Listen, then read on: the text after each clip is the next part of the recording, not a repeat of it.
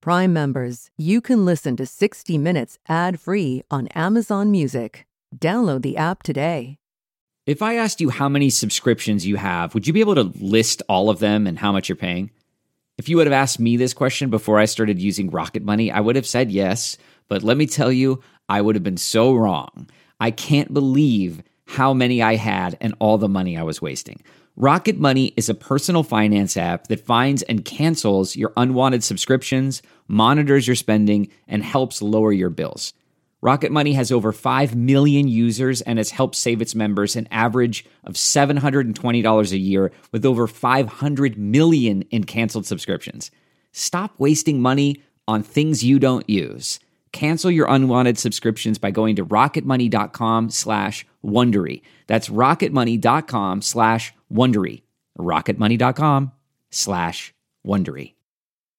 This spring, if you'd rather spend time enjoying your lawn instead of trying to keep it alive, there's good news. True Green is the easiest and most affordable way to get a beautiful lawn. All you have to do is water and mow, and they'll do the rest. Weed control, fertilization, aeration, and even some things you might not even think of. They'll do all of it, while you can do literally anything else. With True Green, you could have your lawn looking as good as a putting green. That's not hyperbole. True Green is the official lawn care treatment provider of the P G A Tour. True Green offers a satisfaction guarantee, and they have a verified best price promise, which guarantees you the lowest price with no compromise on quality. You do you. Let True Green do your lawn care. Visit true green dot com to get the best lawn at the best price with the best people guaranteed.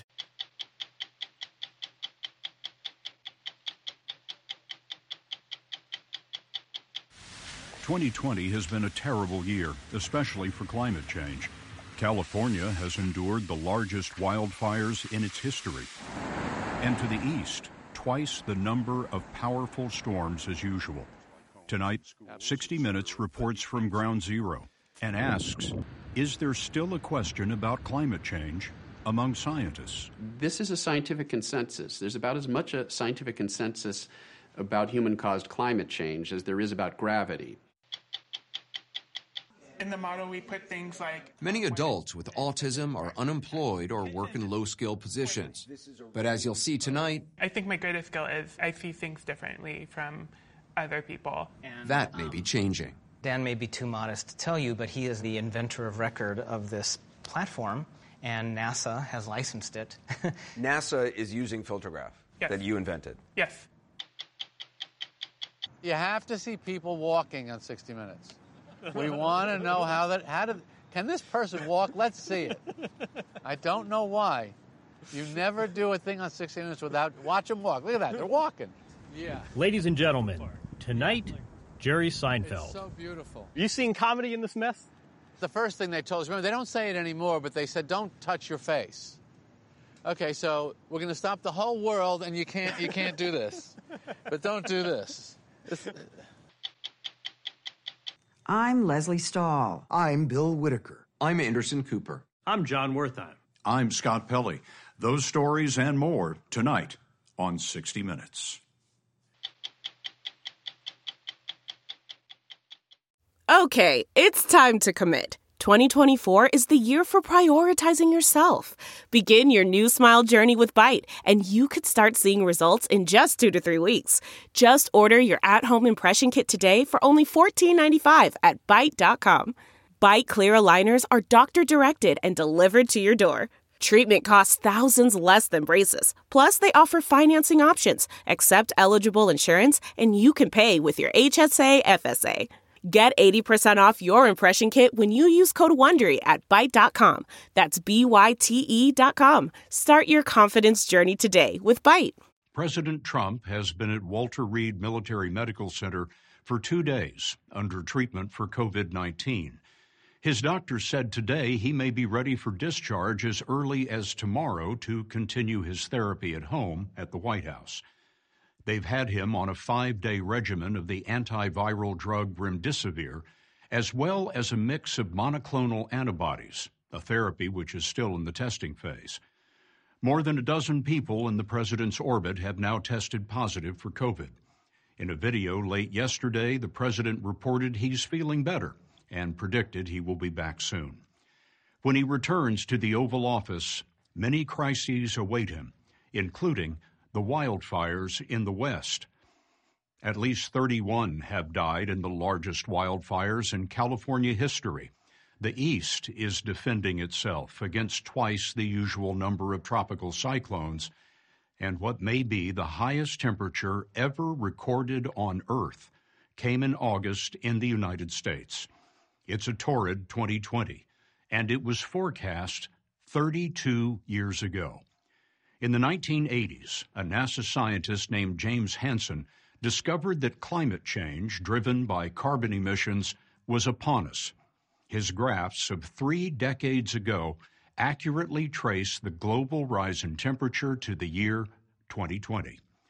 Last week, we had a lot of questions for Hansen. Are these disasters climate change? Do things get worse? Is it too late to do anything? But before we get to the causes, let us show you the effects. Butte County, California, Volunteer Fire Station sixty-one. How long has the fire station been here? About thirty-five years. And how long have you been here? twenty-eight and a half years. Reed Rankin is chief of what was Station sixty-one. He's spent his life in the community of Berry Creek. He's on the school board and built his home with his own hands. Tell me what your home looks like right now. Uh, nothing but a foundation with metal roof on top of it. It's completely burned out. School burned down? Yeah, completely. All the buildings on it burned down. Nothing's, nothing left. Fifteen people died in that inferno the second week in September, north of Sacramento, where the Central Valley folds into the Sierra Nevada. These are fires that nobody, when I started in this business, ever even dreamed of happening, happening in California. Not even close. California State Fire Chief Tom Porter started in this business in nineteen ninety-nine. That year, just over one million acres burned. By two thousand seven, it was a million and a half. In twenty eighteen, two million. This season, nearly four million acres have burned so far. Climate isn't the only reason.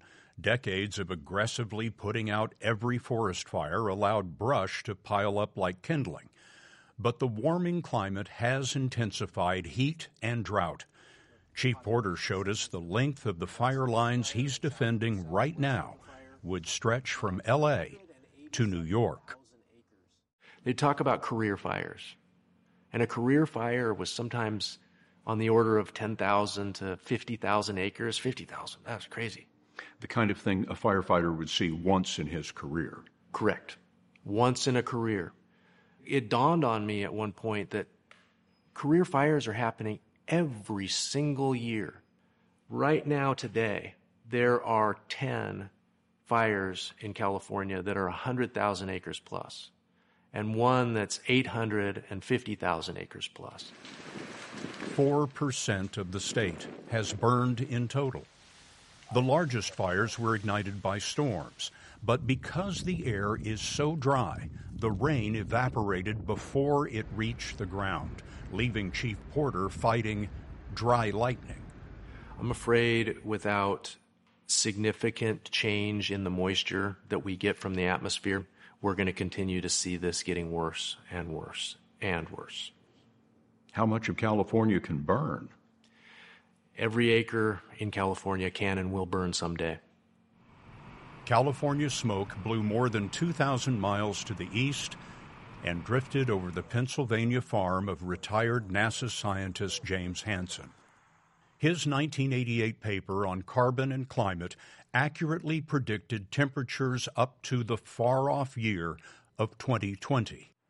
Yeah, we're seeing exactly what we expected, but I expected that uh, governments would be wise enough that they would begin to adopt policies to um, preserve the future for young people, but they haven't done that yet.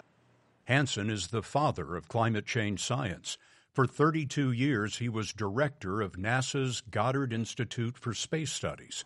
Today, at seventy-nine, he runs the program on climate science at Columbia University. What is your forecast for the next thirty years? well, if we don't change anything, then we're going to continue to see more and more of these extreme regional events, because the physics is quite simple. As you add more greenhouse gases to the atmosphere, you increase the heating of the surface. So at the times and places where it's dry, you get more extreme droughts, the fire seasons become longer, the fires burn hotter. But at the times and places where it's wet, you get more evaporation of the water and you get warmer, moist air, which is provides greater rainfall, and it's the fuel for storms.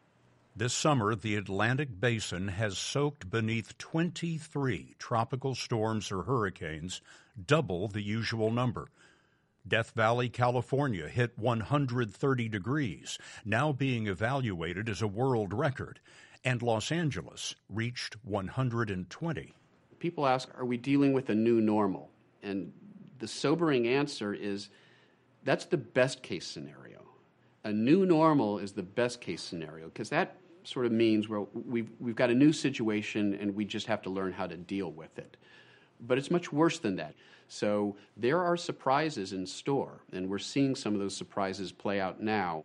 Michael Mann is a geophysicist whose work on past climate showed today's rate of warming began with the Industrial Revolution. Mann is a lightning rod for deniers, but his research has been verified again and again. Mann is director of the Earth System Science Center at Penn State and a member of the National Academy of Sciences.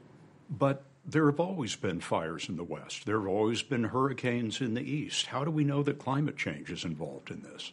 Well, there are a number of uh, independent sort of sources of, of information, uh, lines of evidence that tell us that this isn't natural, that this is human-caused. Uh, let's look at the big picture, uh, the warming of the planet, a little less than two degree Fahrenheit warming of the planet since pre-industrial time. Now people ask, well, couldn't that happen naturally? Well, it turns out that if you look at the factors that are driving natural changes right now, uh, small but measurable fluctuations in the brightness of the sun, volcanic eruptions, they tell us that Earth should have cooled slightly over the past half century. Here's what he means. In that yellow line at bottom, NASA has measured a steady decline in heat from the sun since the nineteen fifties, but the red line, the temperature of the Earth, has only increased. We can only explain that warming when we include the human factor of increased greenhouse gas concentrations, in particular carbon dioxide from the burning of fossil fuels. Well, the president says about climate change, science doesn't know.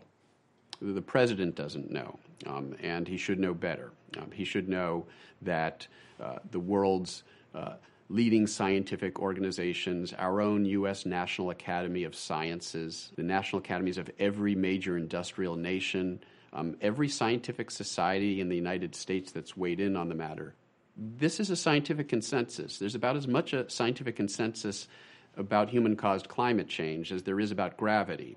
That's what President Trump heard last month from Wade Crowfoot, head of California's Natural Resources Agency, which includes firefighting. Because if we if we ignore that science and sort of put our head in the sand and think it's all about vegetation management, we're not going to succeed together protecting Californians. Okay. It'll start getting cooler. I you wish just, you just watch. I wish science agreed with you. Hey, well, I don't think science knows, actually. Well, with respect, I think he's wrong, and he's on the wrong side of history. This is the unmasked Wade Crowfoot, who reminded us California emerged from a five-year drought in twenty sixteen. In that drought, which we call the mega drought, hasn't happened uh, at that level in a thousand years. We experienced communities in California literally running out of water. And where California dried out is now the site of the largest single fire in state history, called the Creek Fire. So that's an existential uh, challenge. We lost over one hundred sixty million trees in the Sierra Nevada mountain range as a result of that drought. The fire that burned the hottest and most dangerous, the Creek Fire, was in the epicenter of that tree mortality. It ran so hot that it created a smoke cloud fifty thousand feet in the sky. What was the impact of all the smoke?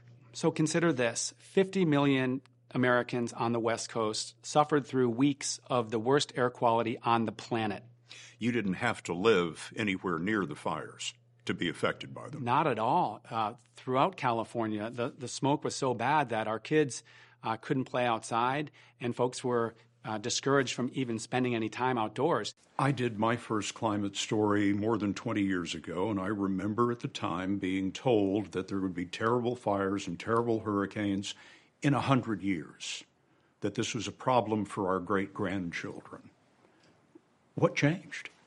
What we're finding is that many of these changes can happen faster than we thought uh, they could. We didn't really expect to see substantial loss of ice from the two major continental ice sheets, the Greenland ice sheet and the uh, Antarctic ice sheet. But now the satellite measurements and in situ measurements tell us that they're already losing ice. They're already beginning that process of collapse. It's already contributing to sea level rise decades ahead of schedule. Still, geophysicist Michael Mann told us warming can be stopped. Oceans and forests would begin to absorb excess carbon in a matter of years if emissions, principally from coal-fired power plants, are reduced close to zero. Former NASA scientist James Hansen believes the way to do that is for governments to tax cheap fossil fuels to make them more expensive than clean alternatives.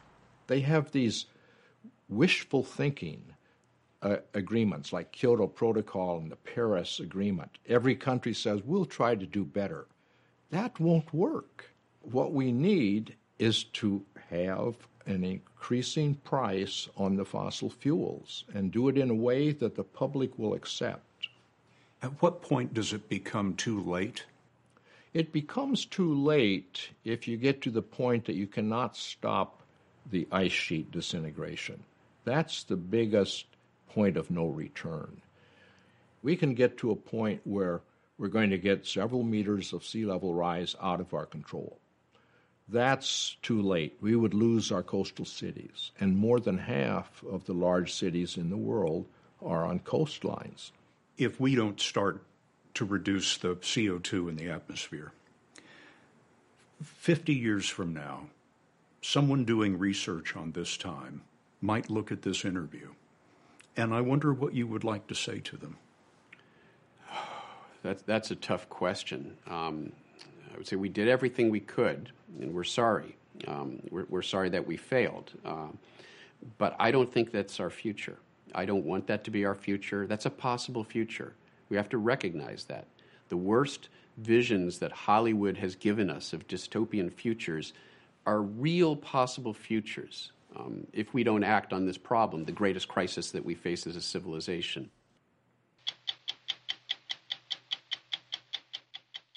Delve into the shadows of the mind with Sleeping Dogs, a gripping murder mystery starring Academy Award winner Russell Crowe. Now available on digital. Crowe portrays an ex-homicide detective unraveling a brutal murder he can't recall.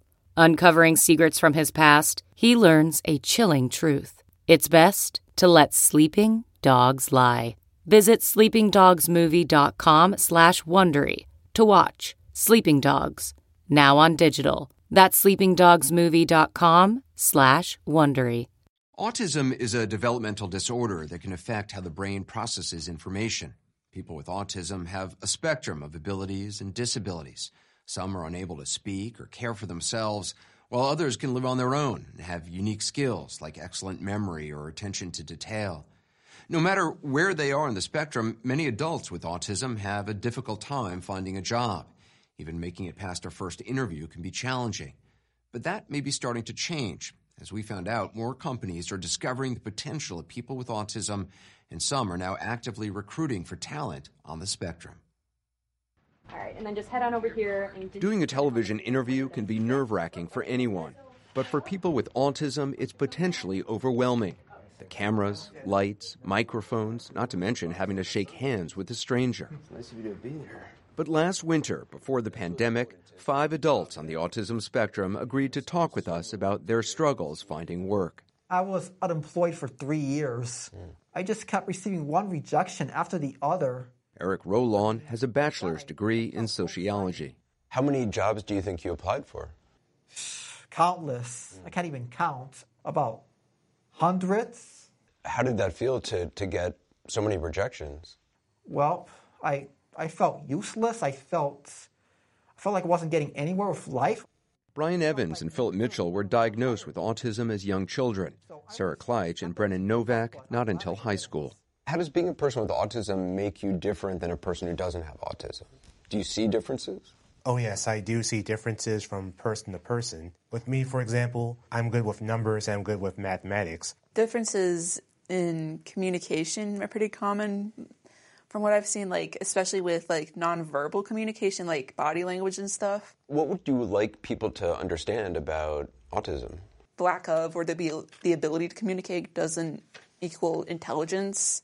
Clearly, they have talents and skills. We see Dave Friedman hired Sarah and the four others at Autonomy Works, a tech firm he started in two thousand twelve to proofread digital content and manage data for dozens of companies like Nike and Nissan.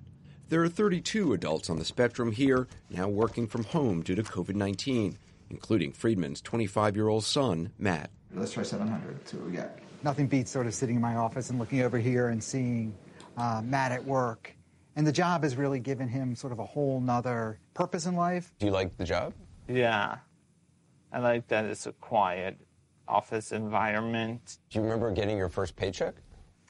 June twenty-second, two thousand fifteen. You remember the date? That's...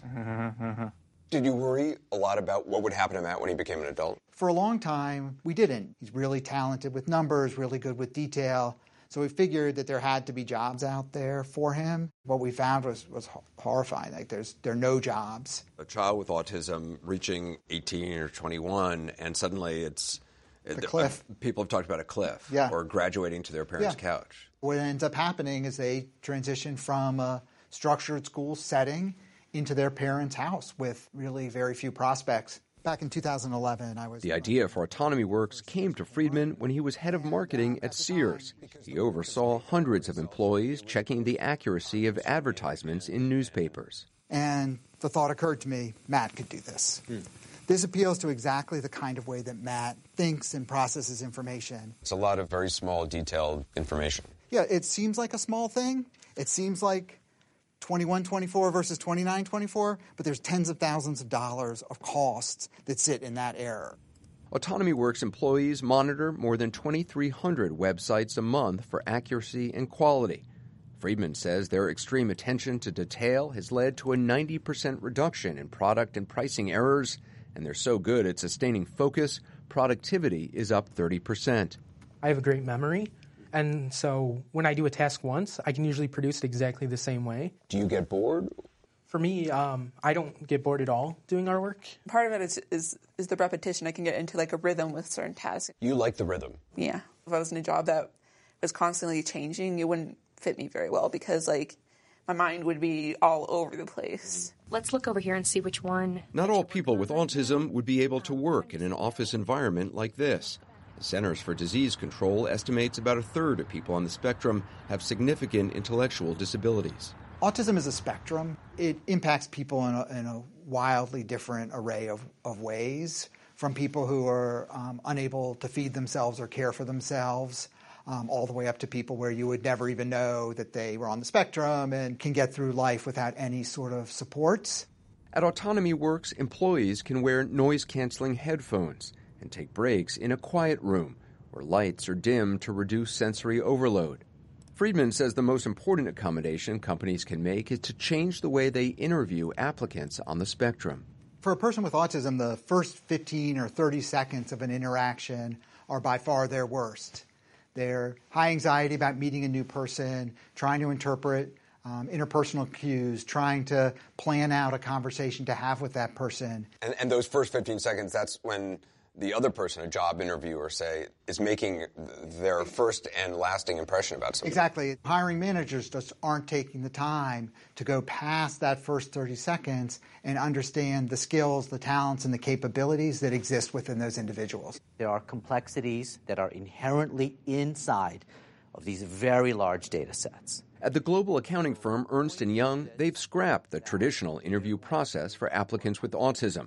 They've replaced it with a series of problem-solving challenges. And so if I can ask you all to come up. Testing aptitude, creativity, and teamwork. I think for this option, people like, you know, analysis. And a demonstration last February in Chicago before the pandemic required they work from home, four current Ernst and Young employees on the autism spectrum were given millions of lines of data to quickly analyze and explain how they'd present it to a client. If we find that there are errors, we can loop back over to this step. Ernst and Young has used this technique to hire dozens of employees with autism who work around the world in fields like artificial intelligence, blockchain technology, and cybersecurity. Is this about corporate responsibility, doing the right thing, being altruistic? Make no mistake about it, this is absolutely a business imperative, and it makes great sense from a business perspective.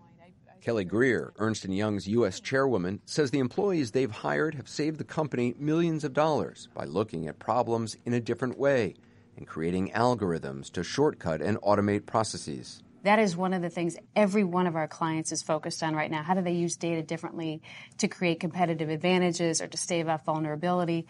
And it is a very, very rare skill set in high demand. There's still so many people on the spectrum that are underemployed or unemployed, yeah. And they've got this incredible talent that is going unused at the moment.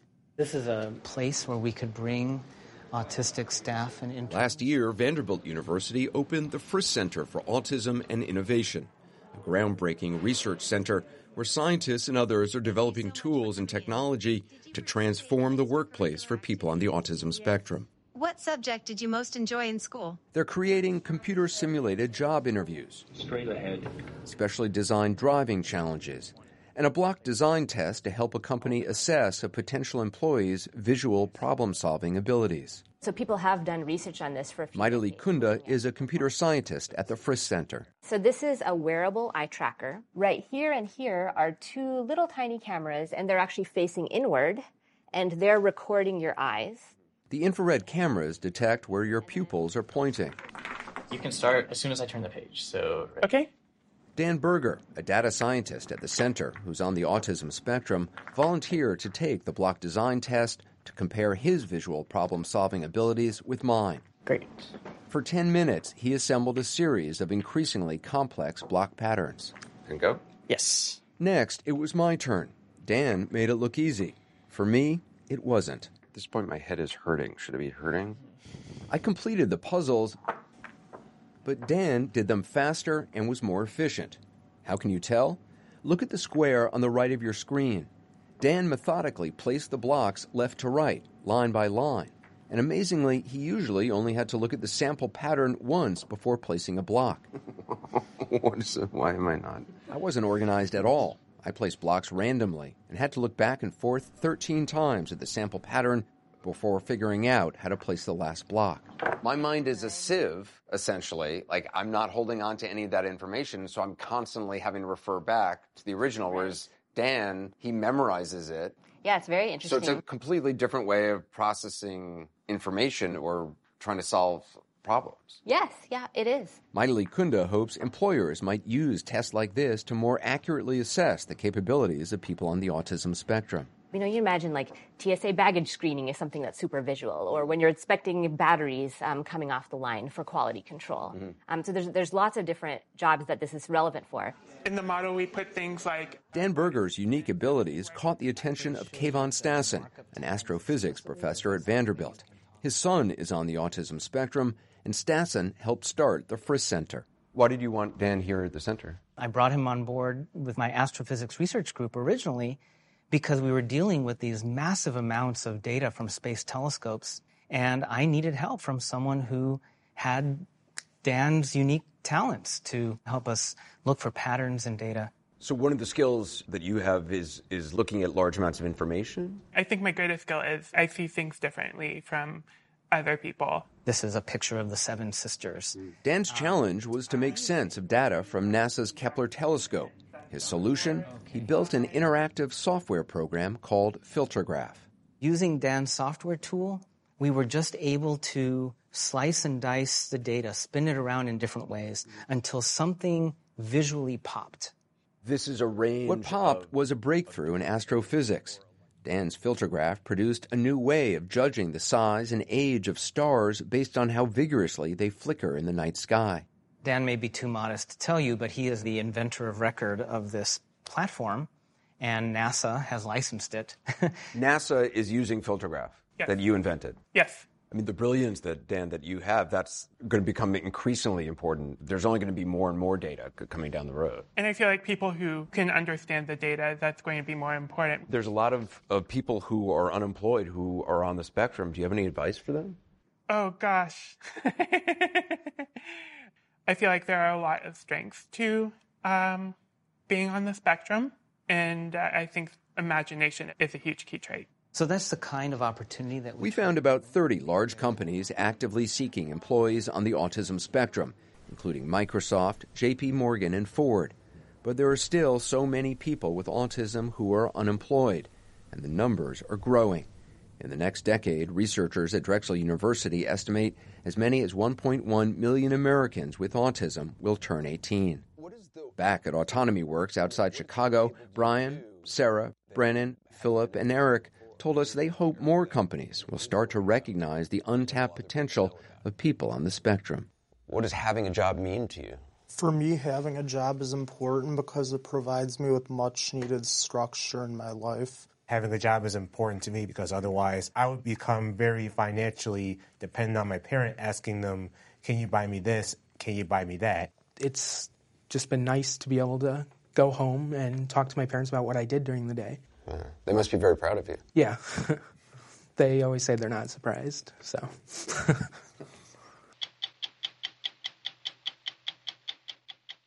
CarMax is putting peace of mind back in car shopping by putting you in the driver's seat to find a ride that's right for you. Because at CarMax, we believe you shouldn't just settle for a car. You should love your car. That's why every car we sell is CarMax certified quality, so you can be sure with upfront pricing that's the same for every customer. So don't settle. Find love at first drive and start shopping now at CarMax dot com. CarMax, the way car buying should be. Did you ever hear the one about the New Yorker who, even in the best of times, was famous for focusing on life's little annoyances? A global pandemic hit, and here's the punchline, he turned into a pillar of optimism. So it goes for that titan of comedy, Jerry Seinfeld. Now sixty-six, Seinfeld has halted his sold-out stand-up tour due to COVID. His latest successful show, Comedians in Cars Getting Coffee, is also on hiatus. Like many of us, he's been sheltering at home with family. But that hasn't stopped him from doing what he's always done, helping himself to life's absurdities and meticulously spinning them into comedic gold. The observational comic, almost by definition, sees the world differently. We spent a day in September with Seinfeld and found out how he sees things in the year twenty twenty. Hey, John. Nice to see you. Greeting Jerry Seinfeld can be uncomfortable under normal circumstances. One of these? I don't, I don't know. That doesn't do anything. Then you factor in COVID. No more handshakes, no more hugs. You're not into the elbows. Nah. It's a it's a poor substitute. Are you seeing comedy in this mess? I did write some things down. Oh, the thing about um, that the first thing they told us, remember, they don't say it anymore, but they said, don't touch your face. Okay, so we're going to stop the whole world, and you can't you can't do this. But don't do this. this how, how do you not do this when they tell you we're, we're shutting down the world, but don't go, oh, my God, oh, my God. When we asked Seinfeld where he'd like to spend the day, he said Queens, halfway between his hometown of Massapequa, Long Island, and his current address in Manhattan. This park was the site of the nineteen sixty-four World's Fair, which Seinfeld visited as a boy. You know, the World's Fair was always about, we're going to perfect the world, it's going to be easy, and we're going to do it, and here's what we're going to do, and it's going to be great. And when you're ten years old, you believe that. And I don't think that completely foolish optimism has ever left me. We found Jerry Seinfeld downright upbeat to be out of the house and in front of a camera for the first time since COVID. Are we okay with this? Even with the aggravation of planes flying overhead. Now we're in showbiz. Now we're back. See, we thought they were going to oh, call this off is, the... This uh... is really being back. Hold for plane. show business has been his business for five decades. When sixty minutes checked in with Seinfeld in the nineties, he was in the thick of his wildly successful sitcom. Ladies and gentlemen, Jerry Seinfeld. The series grew out of Seinfeld's observational style of stand-up. Waterproof watch, that's important. Gee, completely out of oxygen, and look at the time. Now I'm dead and I'm late. He first honed his craft on Manhattan's comedy club circuit. What was it like coming into the city to perform? It was like when the doors open on the Emerald City in, in The Wizard of Oz. And I would gulp so hard. Oh, my God. I'm going into the grown-ups place. And not just going in there. I'm going to go on stage there. Did it yeah. live up to your expectations? Sure. Still does. I am so madly in love with New York City. I didn't know how to be. And and in New York, they they they say, this is how you do. This is what you do. Here's how to be. Be cranky and be loud and be funny and, and complain and and suffer and make fun of everything and everybody. That's how you be. This city he romanticizes, Seinfeld remembered seeing a miniature replica of New York at the World's Fair as a kid. The model is still on permanent exhibit at the Queen's Museum, and since we were right there, wow, he wanted to take another look. We were allowed past the perimeter through a hidden entrance for a V I P perspective. I guess this is uh, the way God looks at things. My first apartment would be right there.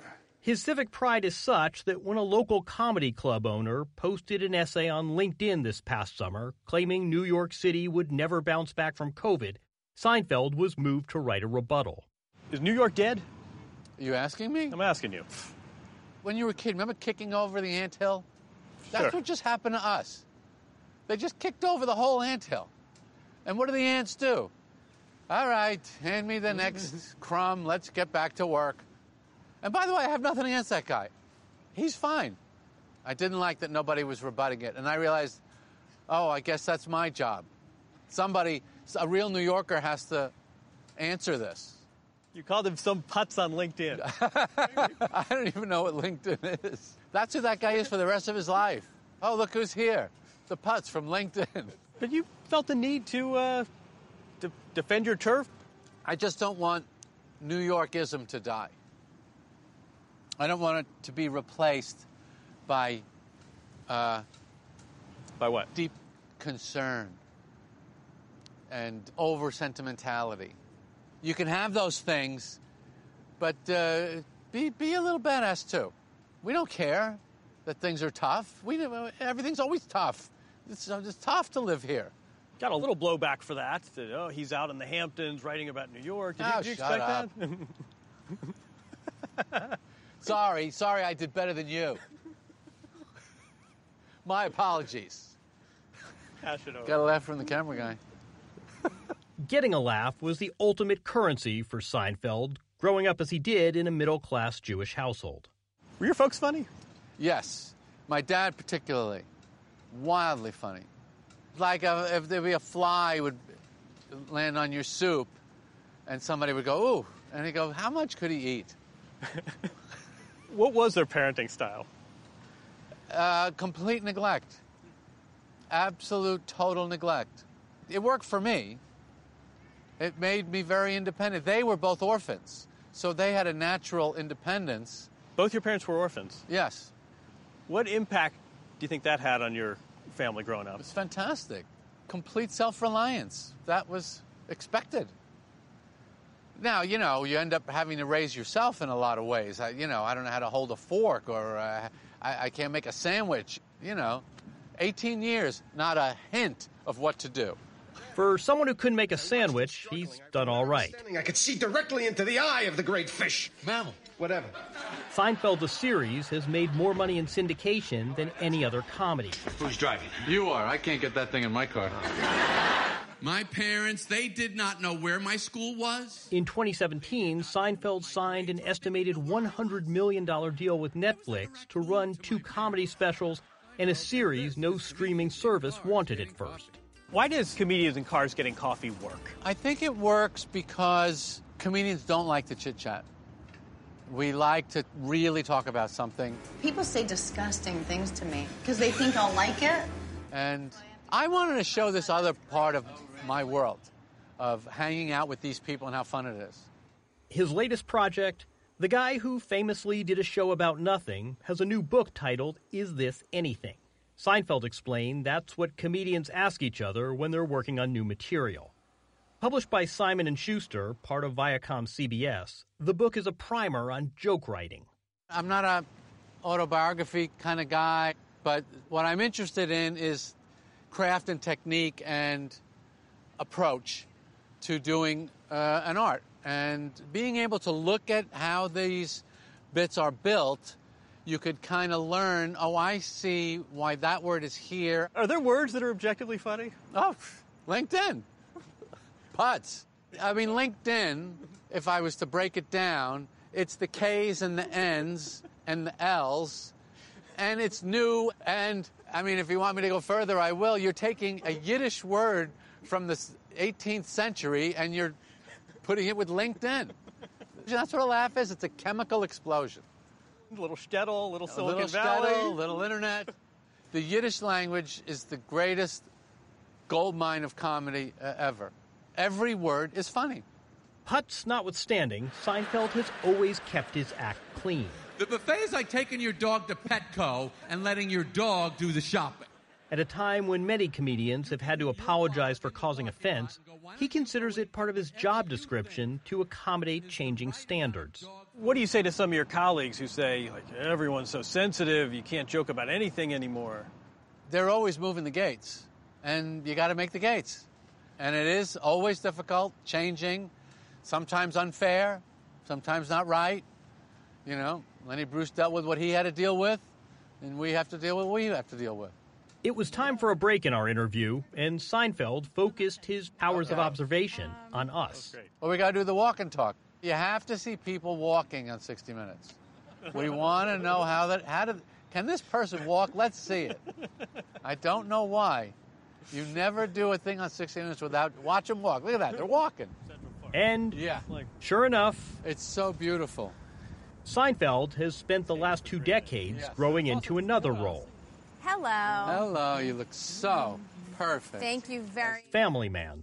Very nervous here, Jerry. He and his wife, Jessica, have three teenage children and lead a largely private life. Are you wearing your white socks yeah. on T V? Oh. Yeah.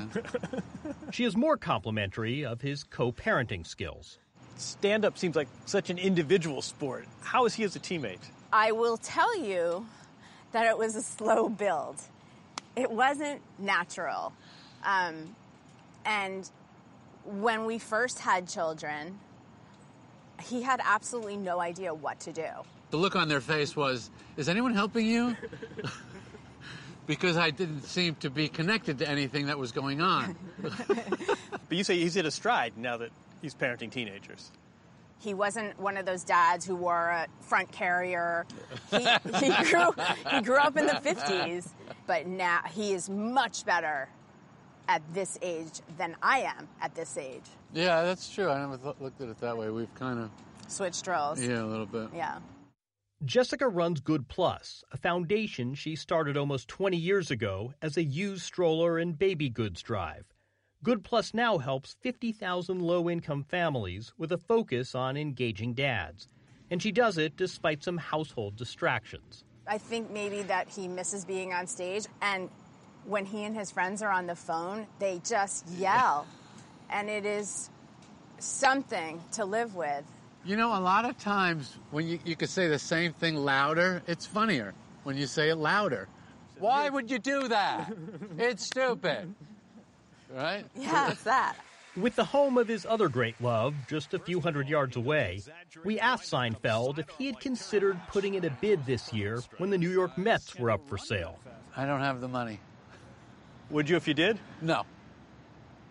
Absolutely not. Why? Why? So I could have more people yelling at me on the street when they lose? The ultimate peak experience of a baseball game is a seat, a hot dog, and a beer. There's nothing above that. he'll have to wait to sit in the stands with a hot dog, just as his fans will have to wait until the pandemic is over to watch Jerry Seinfeld perform in person. This will be funny. Comedians will figure out what we can say on, and can't say uh, when we get back in front of audiences. How's this going to work? I don't think it's going to work for a while. I don't like compromised uh, versions of things. I want the real thing, the authentic thing. I want the pure hit. I want the real drug. I want, I want real New York pizza. So, um, I'll wait.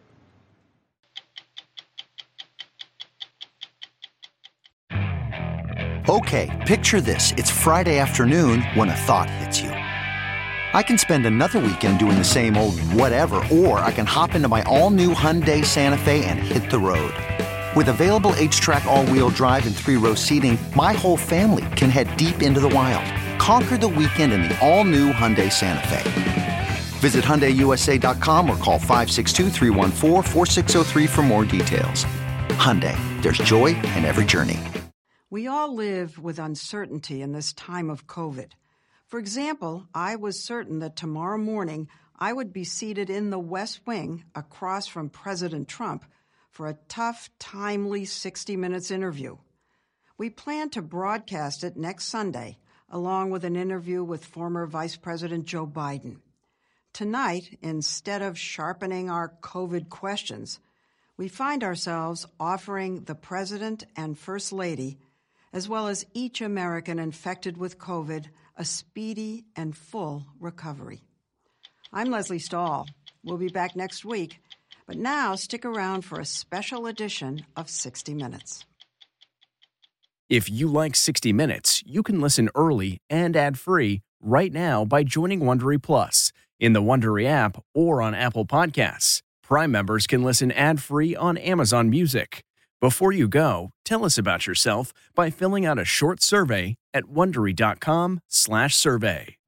You know how to book flights and hotels. All you're missing is a tool to plan the travel experiences you'll have once you arrive. That's why you need Viator. Book guided tours, activities, excursions, and more in one place to make your trip truly unforgettable. Viator has over three hundred thousand travel experiences to choose from. Everything from simple tours to extreme adventures and all the niche, interesting stuff in between. So you can plan something that everyone you're traveling with will enjoy. Real traveler reviews give the inside scoop from people who've already been on the experiences you're considering, so you can plan with confidence. Free cancellation helps you plan for the unexpected, and twenty-four seven customer support means you can travel worry-free. Download the Viator app now and use code Viator ten for ten percent off your first booking in the app. Find travel experiences for you. Do more with Viator. Listen to the forty-eight hours podcast for shocking murder cases and compelling real-life dramas from one of television's most watched true crime shows. Go behind the scenes of each episode with award-winning C B S News correspondents and producers in Postmortem, a weekly deep dive. Listen to forty-eight hours wherever you get your podcasts.